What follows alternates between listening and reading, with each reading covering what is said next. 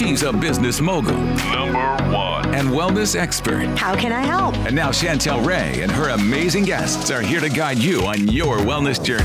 Time to level up. Welcome to the Waist Away podcast.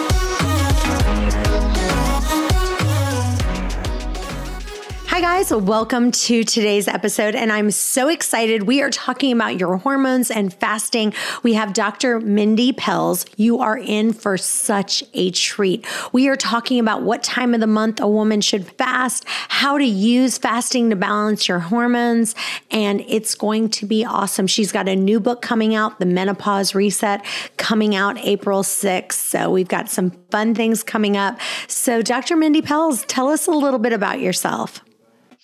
Uh, yeah, for starters, thank you for having me. I this is my favorite conversation is fasting and hormones. So, um, yeah, gosh, there I've been on an incredible healing journey myself, as many of us, uh, you know, in the health world have. And um, my background is as a chiropractor, and about ten years into my practice, I started to realize that people just weren't healing the same way that they used to heal before and I started to look at the modern environment and the, that women were living in. Primarily, my practice has always been very family and women focused.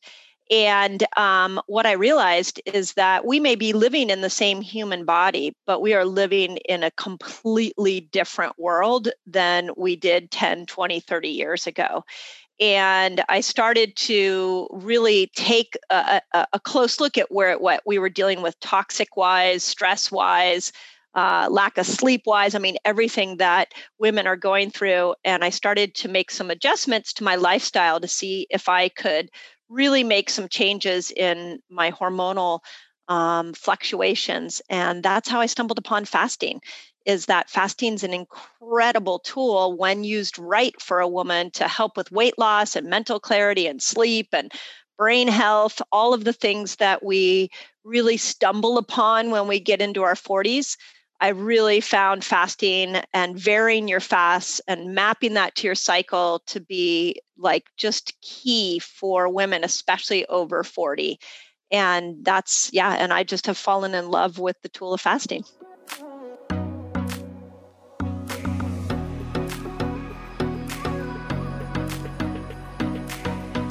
So, talk about the days. So, if someone said, I need to know the exact days that I should kind of do maybe an extended fast, what are those days? Yeah, that's a great question. So let's. This is the best way I can explain it, and I, am This is how I sort of teach uh, my resetters on social media. Is I kind of take the big view and then I come down into the details. So let's take the the big view first. And the big view is that in order for us to feel normal, we really need to have three major hormones in place. We need our progesterone, estrogen, and testosterone. We call them your sex hormones, and they really need to be in balance. And in order to keep those hormones in balance, we really need to manage insulin. And this is why people come to fasting is that they want to affect insulin and what they don't realize is if they do it wrong, then they really start to tank those sex hormones. So, what we started doing in our community was really looking at these three sex hormones and how insulin drives all three of them at different times in our cycle. So let's start off with this idea that we have a cycle, like let's just assume you have a 28, 30 day cycle, and then we'll talk about the woman who doesn't know when her cycle is coming or going. From day one to day 10, uh, day one is when you start bleeding, your body is ramping up to make estrogen. So on day one, you get the the shed of the blood. You're you're actually needing to use some feminine care products, and then from that point on, your body just starts to build, build, build, build, build estrogen. In order to make estrogen, you have to be insulin sensitive. So if you are insulin resistant, uh, you are going to mismanage estrogen in your body, whether it's estrogen dominance or as perimenopausal women experience a lot of estrogen decline. So I think people can go keto, they can fast, they can do three day water fast. And this is what we see in our community from day one to day 10 of a woman's cycle. Now, day 10 to day 15, like day 11 to day 15, you're ovulating. So you actually have your sex hormones. Those three hormones are at their peak. So estrogen's at its highest, testosterone's at its highest, and and progesterone's not at its highest, but it does peak. It has a little blurb of progesterone you get in that little weird 4-day window we call ovulation. During this time, you do not want to be in a long water fast. You could intermittent fast 15 hours, you would be great. Um, but you don't want to be in a long fast. Otherwise, those hormones will go down, they will suppress. Now, coming out of ovulation around day 16 to around day 19, there's another little four day period there where you can go back into a big fast. You can do, I like 24 hour fasts because they reset our gut and 48 hour fasts like reset your dopamine receptor sites. There's so many cool things in these longer fasts, but you only have a little four day window there after ovulation that you can do that. And then the real key and the one that messes every woman up is that starts to fast is day 20 until you bleed you really should not fast if you're fat adapted, you're like, hey, I'm a pro, I can do this no problem. You might be able to get away with 13 hours, but in general, you need to make progesterone. And progesterone is your calming hormone. It helps you with mental clarity. It makes you feel good. It helps you sleep. It's the it's the hormone that's going to allow your cycle to start again. And it, does not like to it doesn't respond well to cortisol spikes and fasting is a cortisol spike. So we want you to step out of fasting. We want you to step out of keto. Uh, you want to lean into some progesterone building foods like beans and potatoes and citrus fruits and tropical fruits. These are not keto foods. But you during that week before your cycle, you really have to be in a more of a nurture phase, not in a cortisol spiking phase. Otherwise, progesterone goes down and then all the hormones start to fall apart.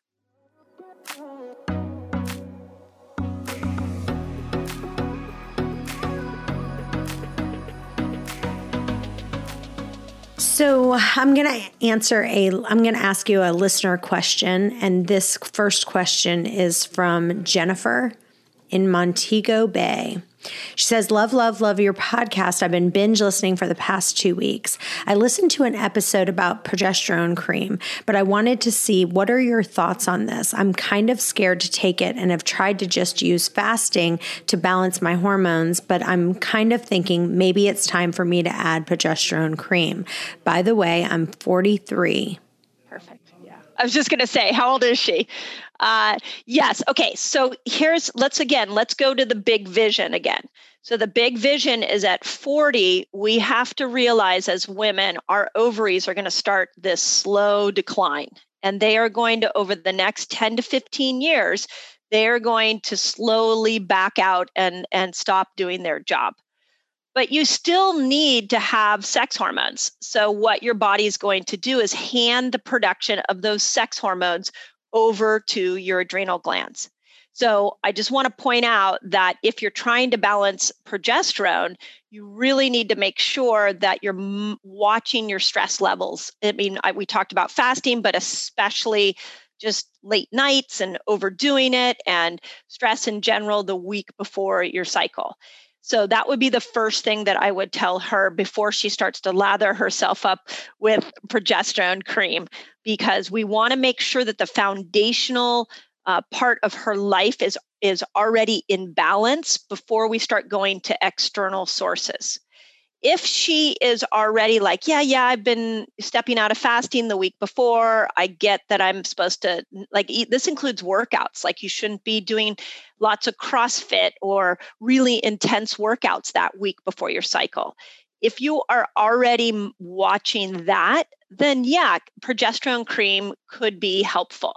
The challenge we have with any external source of hormones is that you risk your body not producing it themselves. So we need to, I, I always say, fix the lifestyle first, and then you can rely on the external sources. So just be very careful that you don't tank your progesterone with lifestyle, but add the cream back in to make up for what your lifestyle should be doing. Mm, yeah, I totally agree with that. So for me, it's funny because it seems like if I had to pick an optimal three day window, that I would say it would probably be like day two to five would be really good. And then day like you know, 15 to 18 or 16 to 19. So I always say that like those are like, if I have to pick a three day window where I'm like, okay, I'm going to fast, those would be the days that I really feel the best. And it's so funny because I didn't realize this for so long. And I would always be like, why is it that some days I can do this fast. Like I could do a three day fast really easily. And then the next minute it's like, oh my gosh, this is like really a nightmare.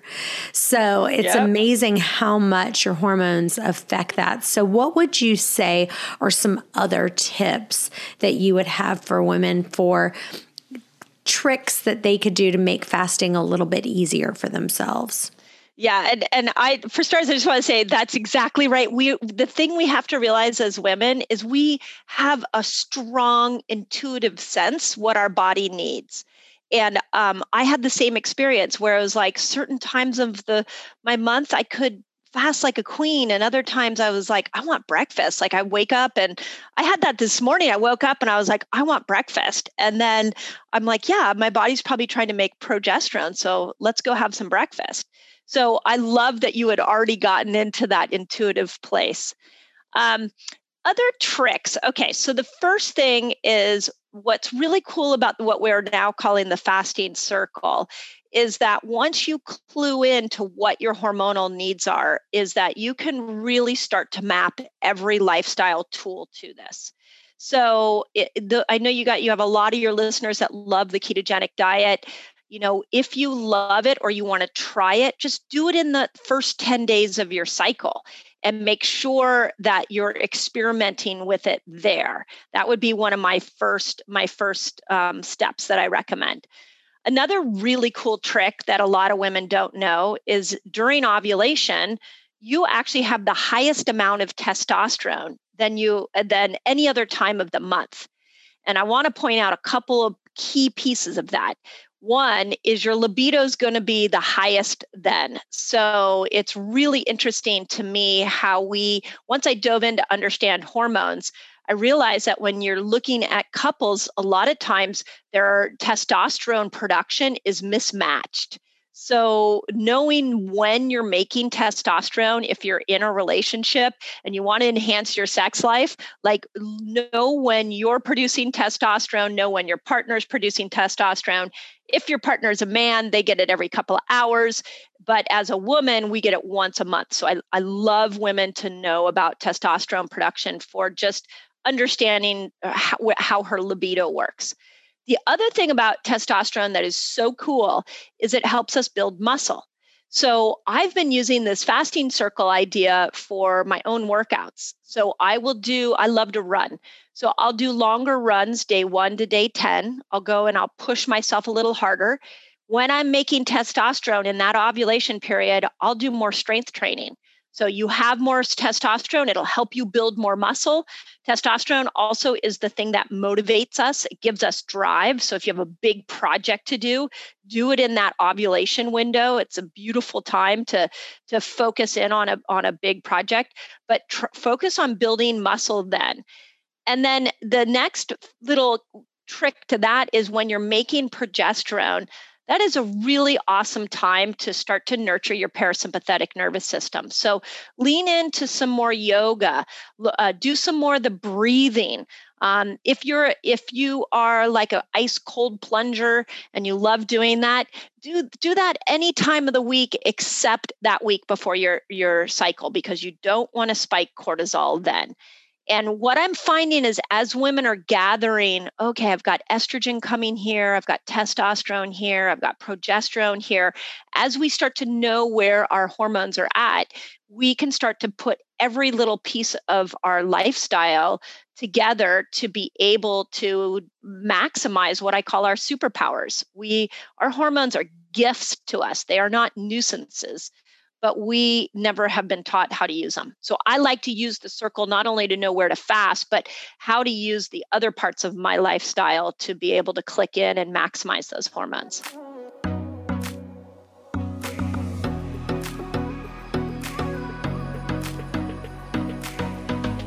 So let's talk about extended fasting for just a second. I want you to talk about the timeline of what happens to your body, kind of day one, day three, day five. And I, you know, if you have not listened to Dr. Mindy, Dr. Mindy was on our Fasting Reset Summit. If you go to fastingresetsummit.com, you can go check that out. And she was literally one of my favorite episodes. I remember finishing that episode and I was like, oh my gosh, that was the best one. I loved it so much. But give us a little glimpse into what happens in your body as each day goes on. Yeah. Yeah, this is like a this is like a crowd favorite. Everybody wants to know like tell me what happens at this time. So, and I love I love the science behind fasting, so it's really phenomenal when you start to look at how well our bodies were designed.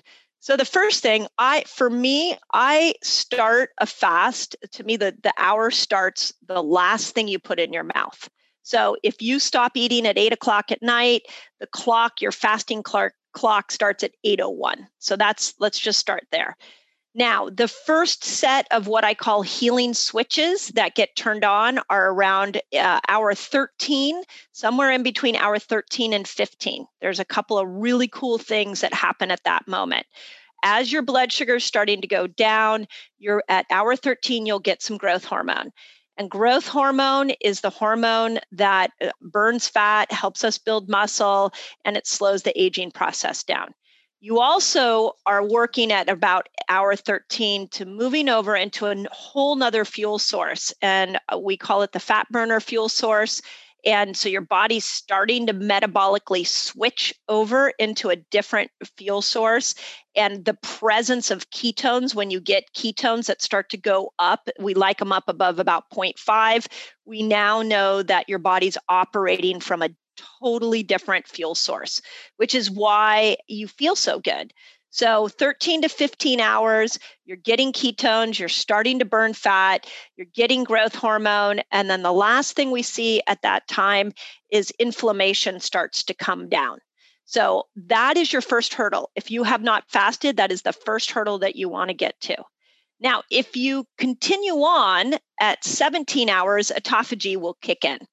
And autophagy is the state in which your body, the intelligence in your body goes, okay, food's not coming. The blood sugar keeps going down. So I better become more efficient. And it will turn within the cell and it will start to repair the cell. Now, something really cool about autophagy that is very relevant to this day, and I don't think we talked about it on the summit as much, is that once a cell is clicked into this autophagy state, it looks around, that intelligence will look around the cell and it will kill bacteria, it will kill viruses, it will kill pathogens, and it will destroy them and get them out of the cell. So eh, there was an incredible study that came out in October of 2020 saying that if you want to stop viral replication in your cells, get into a state of autophagy because viruses can have to live off of your energy source. So 17 hours is when this state starts. And it's it I think of it like a dimmer switch. It starts to slowly turn on at 17 hours. The other really cool thing about 17 hours and autophagy is if that intelligence turns on and is like, hey, this cell's going rogue. This is going to be a cancer cell. We need to get rid of it. It will kill the cell. And we call that apoptosis. And cell death is great if you have cancer cells. So when we do more 17 hour fasting, we are starting to regulate the intelligence starts to regulate the good cells from the bad cells. It cleans up the, the cells that need to be put into better shape. And it this was all done without, you know, any supplement, without any food, without, I mean, you just need to not, you just need to not eat. So that starts at 17. Then it continues on. 24 hours is what we call um, a gut. I call it the gut reset fast, where your your intestinal stem cells in your gut will just completely start to reboot themselves. So anybody who has uh, SIBO, uh, candida, parasites, leaky gut, 24 hour 24 hour fasting will change the terrain on the inside of the gut. Then 36 hours. Um, this is actually an interesting one based off of what I see in my resetters. And not as much in the literature. We're just seeing it and running so many women through different fasts. is at 36 hours you it clicks on that extreme fat burning so if anybody's stuck trying to get to lose weight try throwing some 36 hour fasts in there it's enough of a hormetic stress on the cells that the body goes okay we've been going 36 hours without food I better go find the glucose and the insulin that I stored years ago, and it starts to burn fat more efficiently. And then the last two that I really love to chat about is the 48 hour fast. This is kind of a new one I've been throwing out there is uh, what I call the dopamine reset. So at 48 hours, our dopamine receptor sites in our brain start to open up and we actually start to create new receptor sites. And our whole dopamine signaling pathway starts to get enhanced because you haven't had food for 48 hours so you haven't had the dopamine coming in. So your your body's like well i better be more sensitive to dopamine which is great if you are one of those women that i hear so often that say i'm just not experiencing joy like i used to. I really don't know why and you're not getting that dopamine rush and then the last one that I love, and everybody, I mean, this is the most famous one, is Valter Longo's three day fast.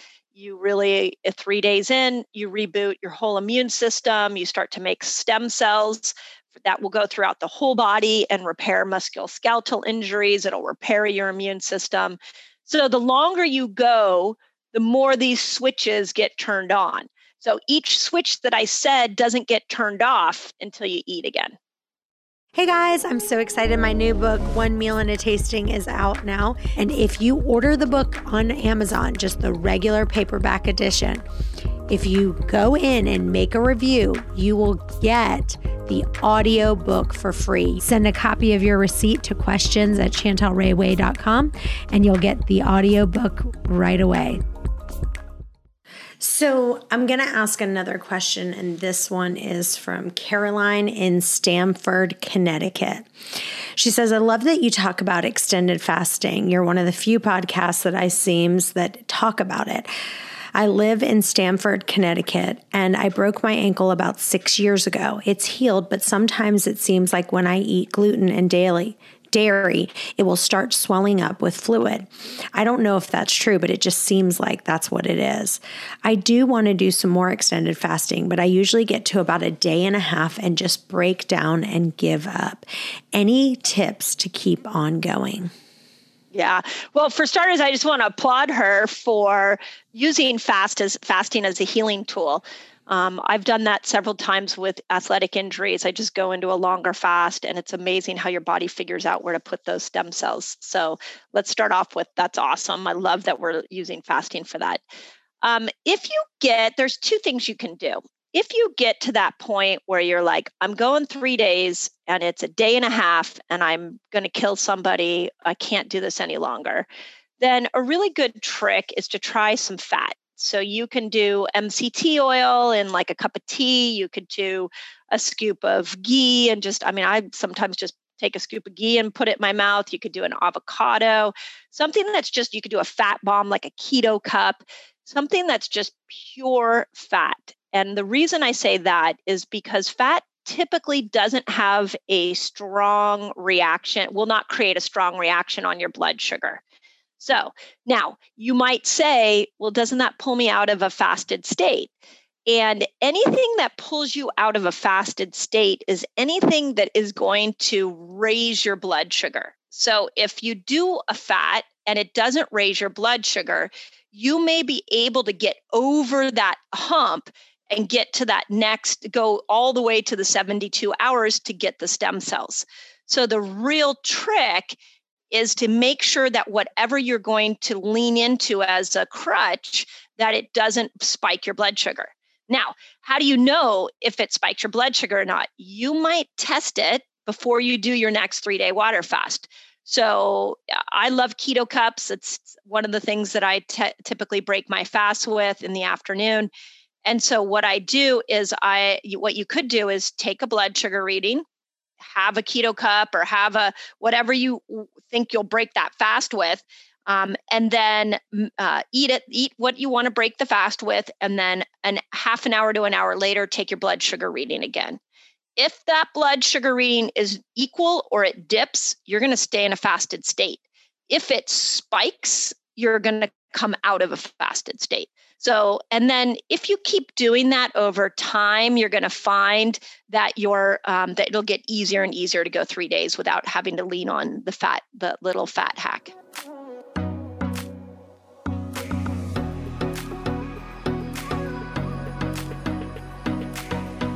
Awesome.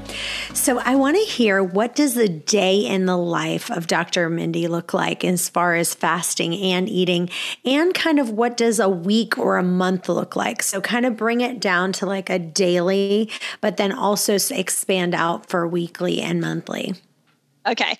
Yeah. So I time my fast according to my schedule. So there's a couple of things that a typical day for me is I'm a big fan of morning time. I get up early so that I can read, I can meditate, I can do some breathing exercises. So I'm all about the morning, uh, starting off slow and, and giving to myself in the morning.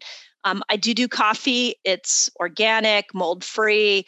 Um, I'm very particular about the ingredients I use. I do a little bit of raw cream. I'll do some MCT oil. Uh, I've been lately doing some uh, minerals in my in my morning cup of coffee as well. So I'll have that first thing in the morning, and then I'm usually off uh, to the office, and I am like I'm the type of person that's just back to back to back to back working, and it's just kind of how I like my life.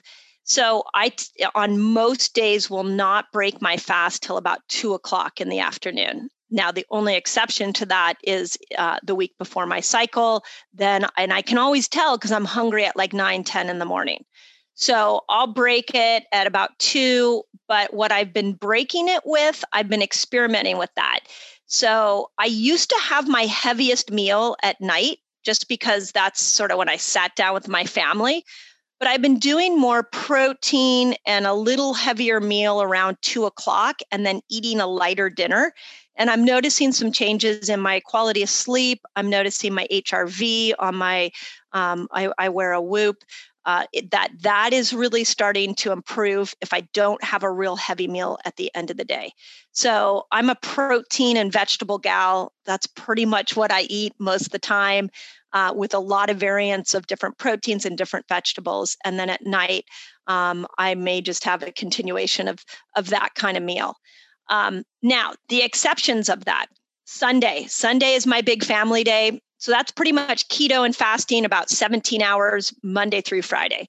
Uh, on uh, Saturday, I do a workout with my resetters. We're done at 9:30, and I eat breakfast. I do eggs and sausage, and I have a big breakfast. And I'll probably eat pretty much throughout the day for that, just all day long. Once I open my eating window, I'll eat. Now, Sunday is family day in our house. So we go to the farmer's market, we get a bunch of food, and then I'm cooking all afternoon. So I love to bake. So I'll do a lot of, I've experimented with different types of cheesecakes and keto cheesecakes. And of course, always using quality ingredients. We use coconut sugar, we don't use, um, or if it's purely keto, I'll do more like yeah, my my son doesn't like stevia, but we'll I'll try to throw in some erythritol or something. Or monk fruit has been working really well, so I experiment with cooking. And then my parents come over on Sunday night, so we do a huge um, uh, like family two hour family meal every Sunday night. Um, so it's kind of our community and family gathering day. And then Monday, I'm back to fasting. I'm back to keto, and I'm back to about one meal ish a day. And that's pretty much what I do on a regular basis, um, with the exception of the week before my cycle. Now, I'm 51 and I sometimes my cycle doesn't show up for 60, 90, 120 days. So I have to really mind my progesterone and sort of get a sense of when I feel like if it's nine in the morning and I want to eat, I might eat a little bit more. But if it, when I was 47, I used to look at my, I would track my cycle on a Clue app and then the week before my cycle, I was eating sweet potatoes and, and a lot more carby foods the week before. And that really synced up my cycle well.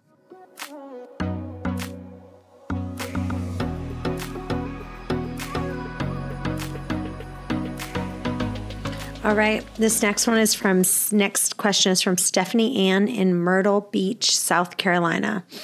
She says, I love your new book and I wrote a review. Please send me the audiobook. I love drinking coffee and I love the taste of it.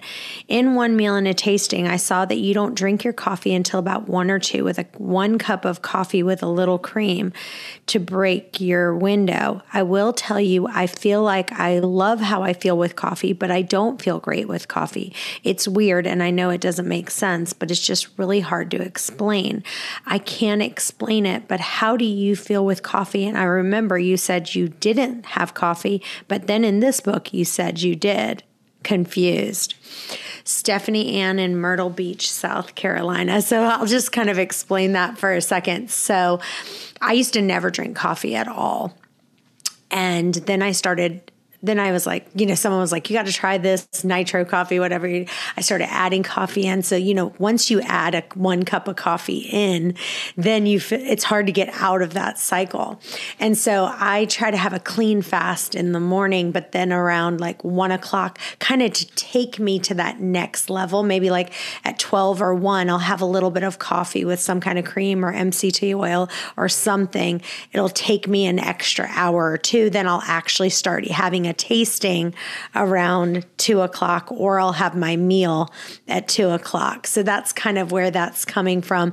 And it's funny because people listen to what I say and then maybe I change it up, right? So, like, I used to never have coffee. So she's probably like, wait, you said you didn't have coffee. Now all of a sudden you are having yeah. coffee. Well, we change things up every once in a while. And I yeah. really liked her question because she's saying, like, I feel the same way. And to be honest, I'm I'm actually weaning myself off of coffee again. So it's like now people are going to be listening and be like, "Oh, here she goes again. Now she's coming off of coffee." But because I don't I honestly don't feel great and and the thing is, I think it what really is important is what kind of coffee are you having? Does it have mold in it? Is it organic? And so I'll let you answer and then I'll give a couple more thoughts on it. Yeah, you know, it's interesting. I was uh, uh, just at the biohacking uh, conference here, and there was a bunch. Ben was on that panel. Thomas DeLauer, he has a big YouTube channel, and we were talking about all the different variations and how people want just tell me what to do. Just give me the one thing to do. But here's the here's the concept to remember is that whenever we put something new in, so let's say we put coffee in, we're going to have and our body is actually going to have this very positive response because coffee can stimulate stimulate autophagy. And if it's mold free and it's chemical free there's not a lot uh, uh, around one cup a day that is destroying your your health. But it's the most impactful when you first put it back in. Now if you keep drinking that cup of coffee over and over and over again, it becomes there's a diminishing return where it's not as impactful. So I actually love your approach where you like go in, do some coffee for a little bit, and then stop the coffee. And then I, I'm sure if we did this podcast a year from now, you might be like, well, I was off coffee for six months. Now I'm back on it. And and people who are listening to you, you're right. Like they think you're crazy. But let's stop for a moment and, and ask ourselves why we've never been able to figure out the number one diet that all humans should be on. And the reason is because there is no one number one diet that all humans should be on. We are meant to go in and out of different foods and different states. And we're each time we try something new, our body responds positively. And if we stay with that thing, we get a diminishing return. So I want to just say all that to say I like your approach to coffee. I think it's actually really good. Now, how do, does it work for you? So, there's a concept that is gaining a lot of traction right now that I really want to point out to people, and it's called N of one. So, when you hear one of us say, Hey, this is what you should do, um, you have to try it on yourself. And with coffee, I like the blood sugar test. And it's the same thing I just said about breaking your fast. Take a blood sugar reading, have your cup of coffee, take another reading a half an hour to an hour later. Are those blood sugar numbers equal? If they are equal, or there or your blood sugar the second reading goes down, that coffee's working for you for now. I mean, again, do it again in a couple of months, but we've got to start to go into this place of bio individuality and understand that not everybody's going to do great with coffee, and some people are going to do incredible with coffee. I mean, I brought uh, Dave Asprey onto my podcast and I asked him about coffee. Now, of course, he's a little biased, but he was so funny and he said, Why would you ever want to give up coffee? Why would you do something stupid like that? And he's a believer if you put MCT oil in it, it will help you get into this ketogenic state. And when you get more ketones, now you start to suppress the hunger hormone. So that so he uses it, uses it as a hack.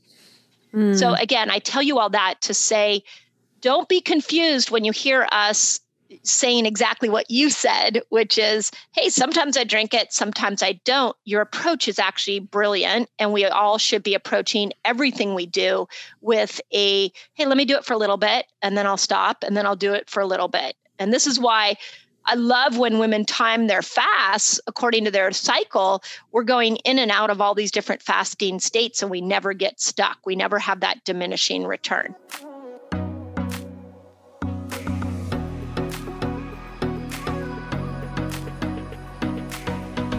All right, this next question comes from Cindy Ann in Austin, Texas.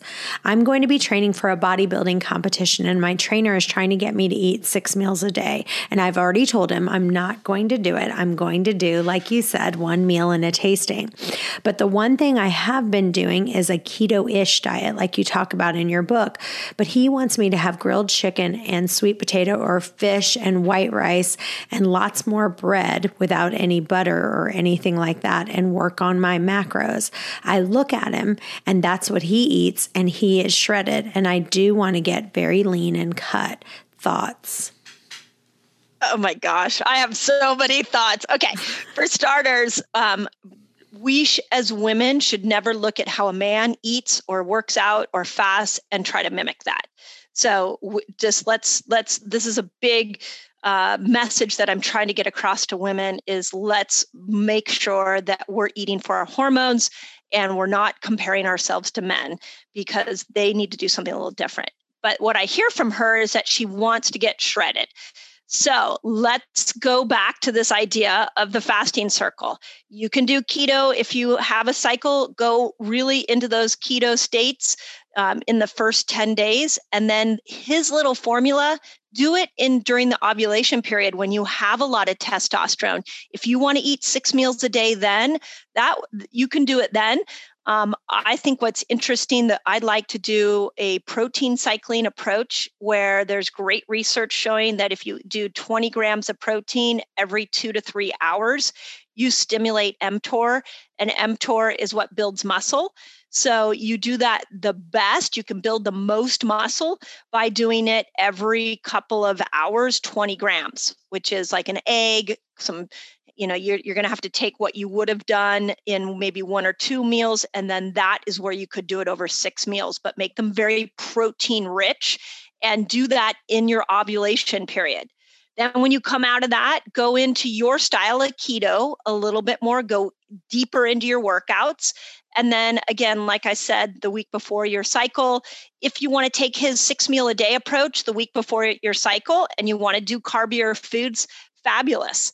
So you can do a little bit of what he's saying. You just want to put those in the ovulation window, and you want to put them into the uh, into the week before your cycle window, and then use your approach with keto. Make sure you're using that in that front half of your cycle, and when you come out of ovulation.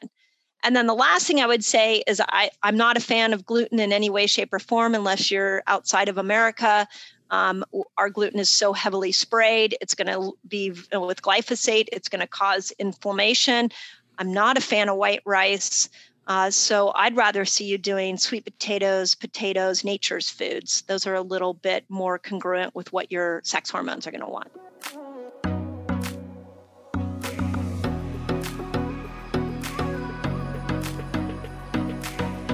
Awesome.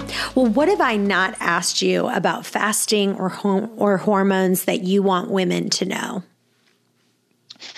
Well, I think I think the hardest if you're listening to this, the hardest to figure out is if you don't have a cycle. So you're either postmenopausal and, and I'll talk about that in a moment. um, or if you lost your cycle for birth control reasons. So we're trying to come up with something like a 30 day little program that women could tap into, more like just like a, a visual, a 30 day visual that women could could tap into to really sync her cycle up. And I'll vi- I'll sort of just explain it to you guys. So if you don't, if you're listening to this and you're like, this sounds great, but I don't have a cycle, um, I would say you just take a 30 day period and you do 10 days of keto and fasting, do five days of more protein building, do another three days of more keto and longer fast, and then finish it off with about a week of no fasting and more of the progesterone building foods I talked about that would be really important for women that are postmenopausal women that are i had a woman this weekend say to me i don't i don't have a cycle. I don't know i don't know i have pcos i don't know what i should do. But if we are using these principles of long fast short fast protein build progesterone build like if we're clicking in and out of these i truly believe we can start to sync our cycles back up not if you're postmenopausal, obviously, but if you're in your 20s or 30s, you can start to sync your cycle back up if you follow that approach. We as women have to be have more variation with our food, more va- variation with our with our um, fasting than men. And I'll say one last thing to the postmenopausal women: um, you can fast a little more like a man. You can kind of jump in whenever you want but I would also encourage you to realize that you are don't have as much progesterone as you did when you were 30. So you're still going to need more feast days than a man is going to need. And actually, the last thing I'll say is if you haven't checked your hormones, check your hormones. I think every woman should run like a we do a Dutch test, run a Dutch test every once a year on you and on yourself and understand where your hormones are at.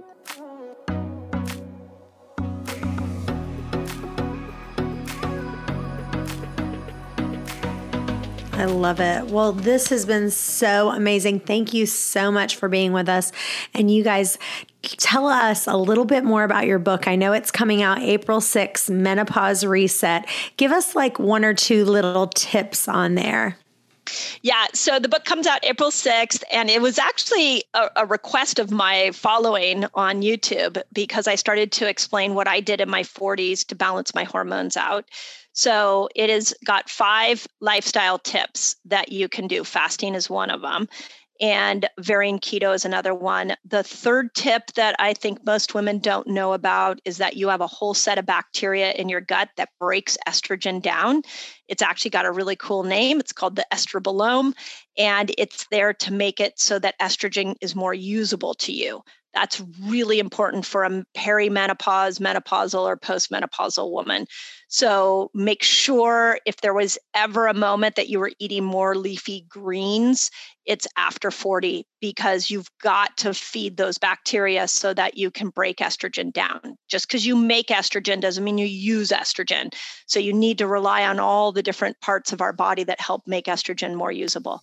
But the book is really those the five lifestyle tips that I did uh, it's a great, like, quick read. I wanted it to be a book that women could pick up, read in a couple of days, and be like off and ready to go. So um, I didn't want it to be a book that sat on the shelf and people were like, "Oh yeah, I should probably go read that." I wanted it to be a very usable uh, book that people could put into action right away. Awesome. Well, tell listeners where they can find you and where they can follow you my my passion my heart like what i spend so much of my time on is my youtube channel i put out two videos a week on fasting um, and if you go there and you subscribe um, if you leave me comments my staff brings me those comments and we create more videos based off of what the audience wants there i do a fasting q&a i go live once a week so you can you can join me over there um, but I'm I've got a podcast. I'm on Instagram. I'm I'm kind of everywhere. Uh, so you can go to drmindypelz.com and sort of see what I'm up to. Um, those are the sort of the two hubs that we send people to. That's awesome. Well, you guys stay tuned. We've got another episode coming up in just a few. Bye bye for now. Hey guys, thanks for listening to today's podcast. If you enjoy the podcast, it would mean the world to us for you to leave a review on iTunes to get this podcast out to others that may have the same questions that you do. And as always, if you have a question that you want answered, email those to questions at chantelrayway.com. Thanks again, and we'll see you next time.